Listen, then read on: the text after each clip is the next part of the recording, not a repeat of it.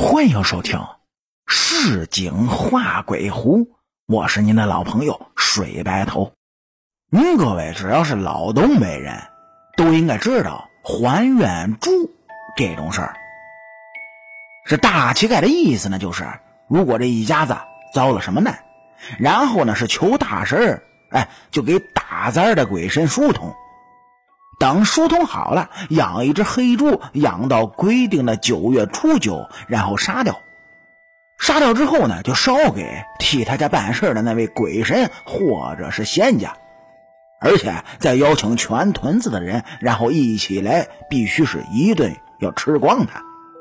但是这里面呢，还有这么个讲究：来吃席的人必须呢不能姓刘。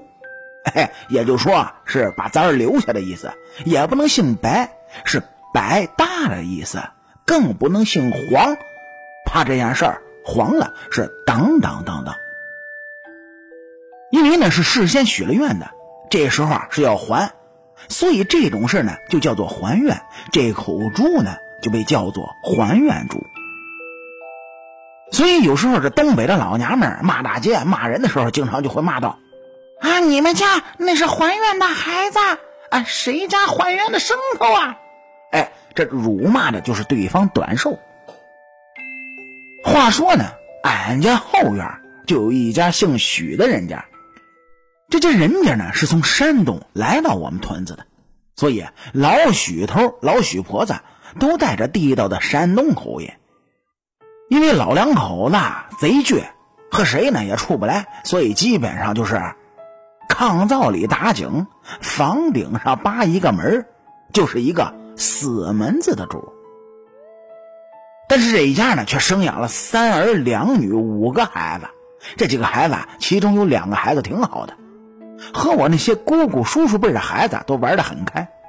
尤其是他们家会种果树，种出来那杏啊、桃啊、啊樱桃啊，比我们这些土生土长的种的还要好吃。俩孩子呢，就往外偷这些好嚼果，然后给大家吃。这事呢，要是被老许头和老许婆子知道了，那可就不得了了，保准是脱下了大鞋底子撵着打。一群孩子呢，就从中拉着偏账，最后连孩子都藏了起来。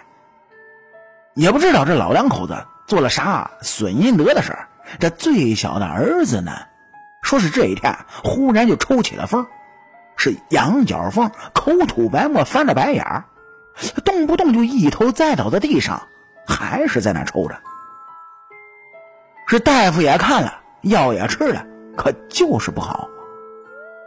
不过那时候的医疗条件呢，确实也不咋地，十里八村的啊，有几个大夫，还都是那种啊子承父业的赤脚医生。实在是看不好了，那只好啊找大神来瞅瞅吧。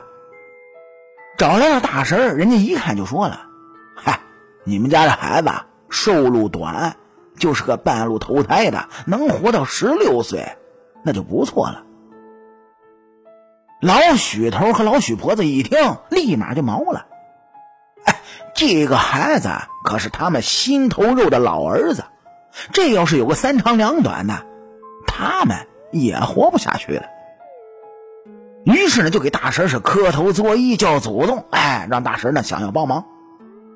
大神呜啦哇啦的嘟囔了半天，这才说道：“啊，这样吧，你们家呀要宰一口还愿猪，我去那边给他们说和说和。”老许头、老许婆子一听，只要是老疙瘩有救，呵，得，那就豁出去了。于是是拿出了压箱底儿的钱，抓了一口小黑猪，就开始养着，备着是养到九月九，准备杀了还愿。话说呢，这九月九是一眨巴眼儿，可就到了。老许家就把这口一百多斤的大黑猪宰了，打算呢是找全屯子的人都来吃。可是呢，老许家以前一直是不通人性，哎，这满屯子的人家。没有一家是待见他们的，连猪杀了也没人来吃。有几个吧，还都是屯子里那些吃不上、喝不上的，和一些小孩子们过来蹭吃蹭喝的。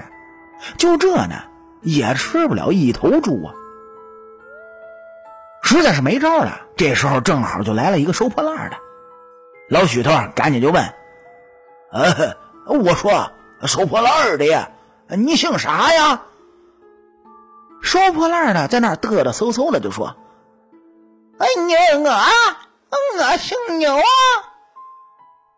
老许头一听，是赶紧把这个收破烂的就请到了家里，让他是放开肚子吃，吃完了，哎，还得拿走的。最后呢，让家里那两个人缘好的闺女就端着盘子，是满屯子的送肉。俩闺女可人疼啊，谁都想帮他们一把，于是大家伙呢就把肉收下来。老许头和老许婆子一看还愿猪都吃没了，心里琢磨：这可是好事。就算满屯子的人都不搭理俺们，俺们的儿子照样能救过来。看看还谁能咋的谁呀？一夜无话。等第二天，老两口子起来做了饭，拍着小儿子的被窝就叫：“啊，老疙瘩，老疙瘩，起来吃饭了。”这拍了半天，老疙瘩是一点动静都没有，再一拽被窝，伸手一摸，老疙瘩。已经挺尸了，这人都凉了硬了，死了都是老半天的了。老许头和老许太太当时就背过气去了。等俩闺女召唤来大伙把他们撅巴过来之后，这老两口是一顿的嚎哭，哭的都没了眼泪了。屯子里的人呢，毕竟还是善良的，看着他们这样呢，就赶紧派一个人呢去大婶家把大婶召唤过来。大婶一来，老两口子窜上去就要和大婶拼命，让大家伙是七手八脚的给拉开了。大婶定了定神呢，烧了一炷香，哆嗦了一会儿，忽然大叫了一声：“啊！我呸！我当初怎么瞧你们的，让你们不能给姓刘的吃，姓刘的就把这孩子的命给留下了。”老许家两口子起誓发愿的，说自己绝对没给姓刘的吃。大家呢也帮着想，还真是没给姓刘的吃啊。后来老许头一拍大腿就说：“哎，我就给了一个收破烂的姓牛的吃了，还给他拿了。”哎呀，完了蛋了，你崴了泥了！这时候，村里一个老头是叫了一嗓子，大伙都大眼瞪小眼的瞅着他，咋的了呀？你这么一惊一乍的，你干哈呀？就听这老头是一拨了脑袋说：“哈 他是个大舌头，他就是后屯子老刘家的刘大舌头啊！他从小说话就说不明白，刘就是牛，牛呢？”就是刘啊！